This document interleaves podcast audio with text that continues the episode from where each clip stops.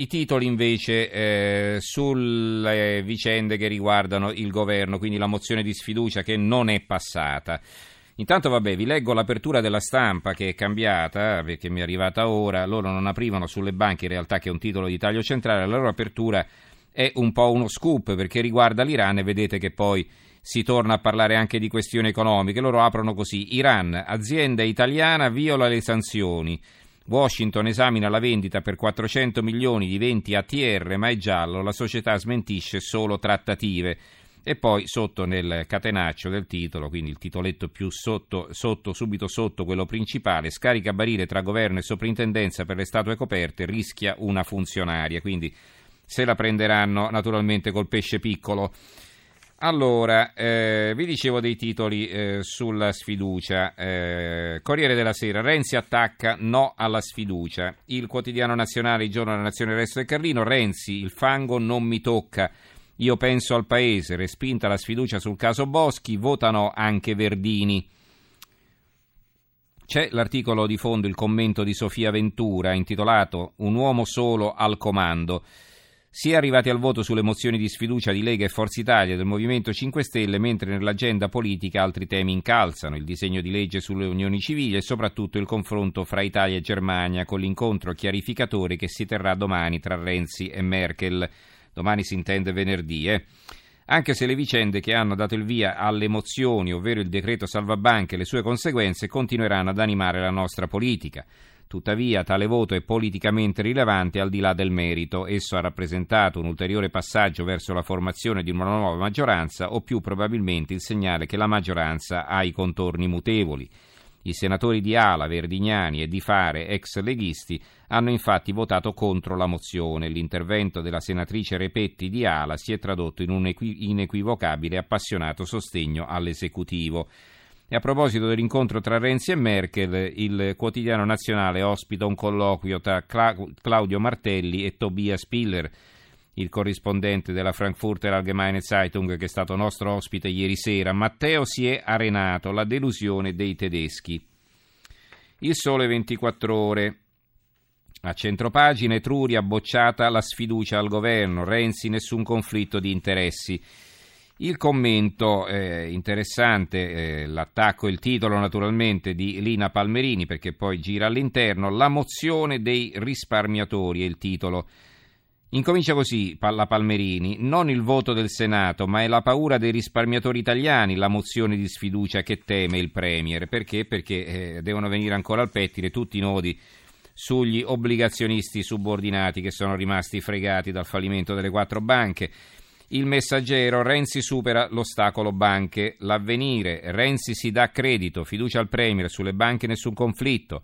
Padoan niente oneri per lo Stato dalla bad bank, respinte le due mozioni contro il governo che si difende ma slitta il decreto unico sulle sofferenze e la riforma della, eh, delle banche di credito cooperativo.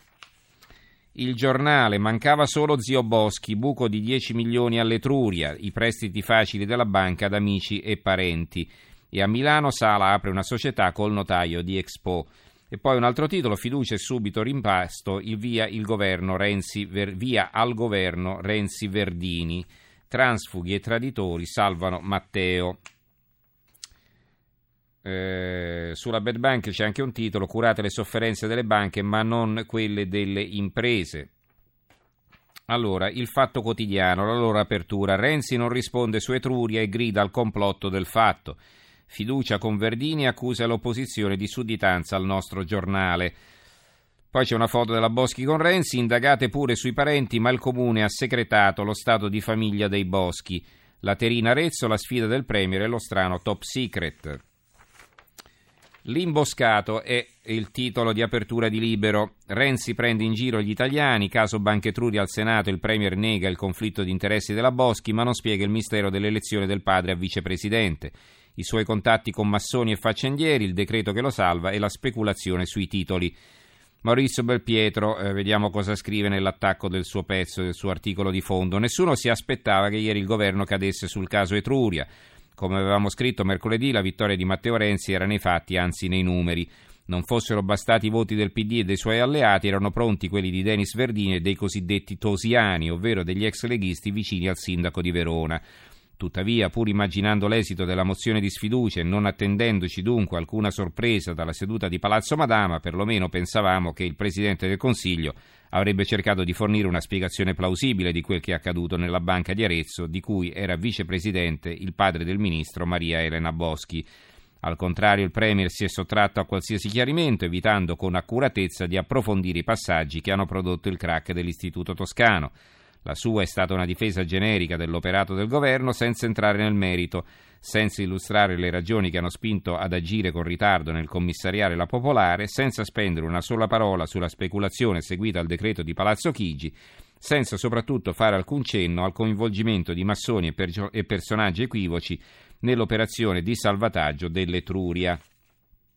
Il mattino, la loro apertura, Banche, Renzi batte la sfiducia, respinte al Senato le mozioni, nel governo nessun riguardo per gli amici, il Premier contrattacca e il Ministro Boschi non ha conflitti di interesse.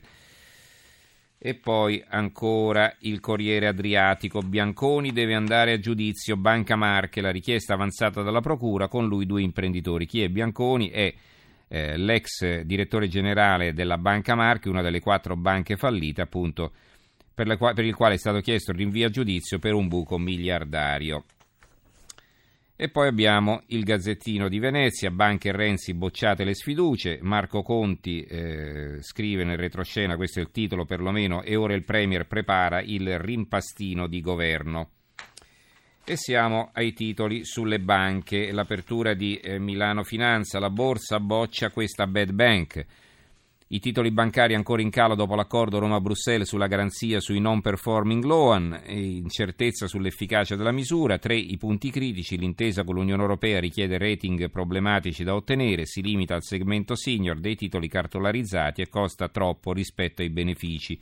Flessione diffusa in, bor- in borsa, si salva il Monte dei Paschi, quindi diciamo la borsa secondo Milano Finanza ha eh, sostanzialmente bocciato questo accordo eh, eh, europeo sulle eh, banche. E poi il quotidiano nazionale, regole dell'Unione Europea sul credito, borsa giù, Banca Italia, rivedere il bail-in, quindi le altre regole, non quelle sulla bad bank, ma quelle invece sul fallimento delle banche, che tra l'altro non è che ce l'ha imposte qualcuno, le abbiamo firmate anche noi quando si decise di introdurle, quindi adesso ci accorgiamo che non vanno bene. E vabbè, il sole 24 ore, la loro apertura, banche, garanzie senza impatto sul debito, la prossima settimana decreto unico su riforma delle banche di credito cooperativo, recupero crediti e cartolarizzazioni. Abbiamo poi invece altri titoli su eh, svariati argomenti. Eh, incominciamo, allora intanto eh, incominciamo da questa intervista che viene lanciata eh, a centropagina dal giorno. Riprenderò Milano, nostra intervista a Silvio Berlusconi e la sfida delle amministrative, quindi un'intervista che occupa due pagine, le pagine 14 e 15.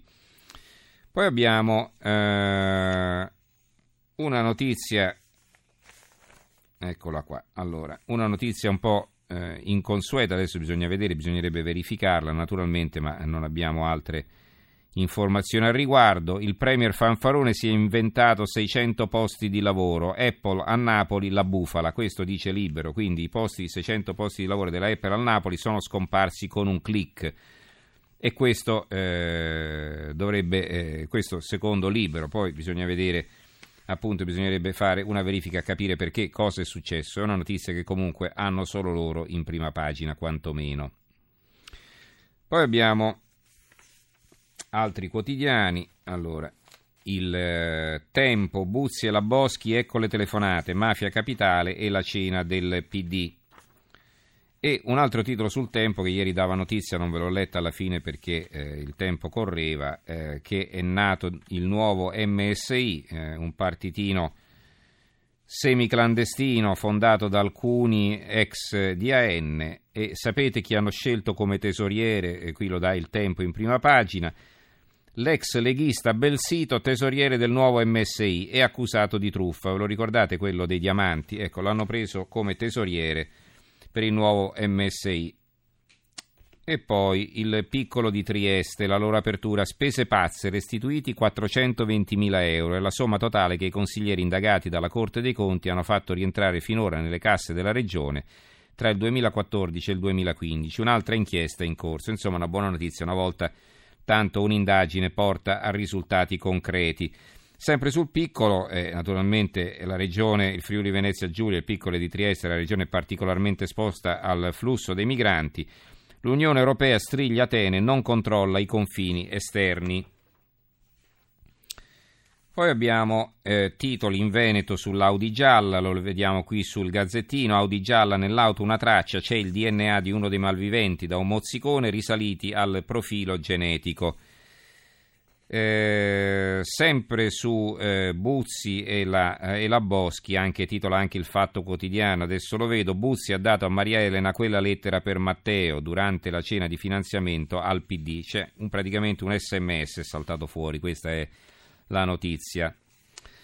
Allora, eh, sulle unioni civili due titoli vi leggo. Il mattino, le adozioni gay sono un diritto, dialogo tra gli opposti perché eh, c'è una lettera di Massimo Adinolfi che è contrario alle adozioni gay, c'è la risposta del direttore del mattino, eh, al, eh, eh, del direttore del mattino Alessandro Barbano.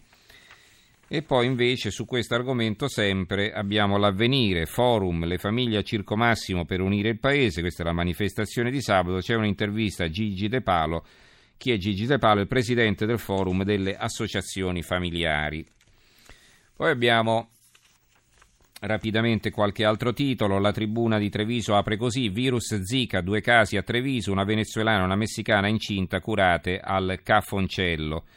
E, e praticamente questo è un virus che si eh, trasmette attraverso una puntura di zanzara che eh, può provocare malferma- malformazioni nel feto. Questo è un virus che si è diffuso un po' in tutto il Sud America, quindi una venezuelana e una messicana si trovano in questa situazione veramente allarmante. Eh, la Gazzetta del Mezzogiorno, Puglia, allarme, c'è un altro parassita per le piante, dopo la xylella si diffonde la processionaria, quindi grande sfortuna, colpisce le conifere, colpisce i pini e comunque è un, eh, è un parassita che si può benissimo controllare con eh, gli antidoti a disposizione a differenza della xylella. L'unità Ilva poliziotta toglie il casco e dà la mano a un operaio, eh, alla manifestazione di Genova si vede qui la foto. Eh, evasione, l'Unione Europea stringe i freni e l'apertura eh, di Italia Oggi, una blacklist unica contro i paradisi fiscali, una sola base imponibile per tutte le società europee, scambio di informazioni fiscali per le multinazionali. Un articolo di Roberto Giardino, il corrispondente dalla Germania di Italia Oggi, caso Colonia, ai media tedeschi non si debbono dare ordini perché obbediscono molto prima di riceverli, cioè che praticamente si sono autocensurati sulle notizie di Colonia senza che qualcuno glielo abbia chiesto, questo sostanza mi pare di capire dal titolo.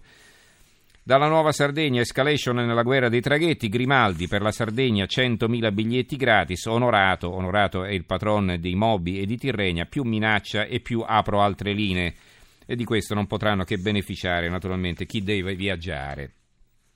Ancora eh, dall'Unione Sarda, enti locali, rivoluzione al via, Cagliari e città metropolitana tornano le province storiche, quindi le quattro province Cagliari, Nuoro, eh, Oristano e Sassari, le altre quattro eh, spariscono, non, più, non, saranno più otto, ritornano quattro. E a proposito di novità eh, dal punto di vista così, delle amministrazioni, eh, amministrazioni locali, il comune di Sappada in provincia di Belluno, un piede in, Fri- in Friuli, primo via libera dalla commissione bilancio del Senato, quindi Sappada lascia la provincia di Belluno, titola così in apertura il Corriere delle Alpi per andarsene in Friuli, quindi questa trasmigrazione. E vabbè, ci possiamo fermare qui. Per stasera abbiamo concluso. Eh, ringrazio eh, Gianni Grimaldi regia, Fabio Cardinali che ha curato la parte tecnica, in redazione Giorgio Allegretti, Carmelo Lazzaro e Giovanni Sperandeo. A questo punto ci salutiamo, do la linea a Monica Giunchiglia che condurrà il GR delle due, noi ci risentiremo domani sera. Grazie a tutti per averci seguito e buonanotte.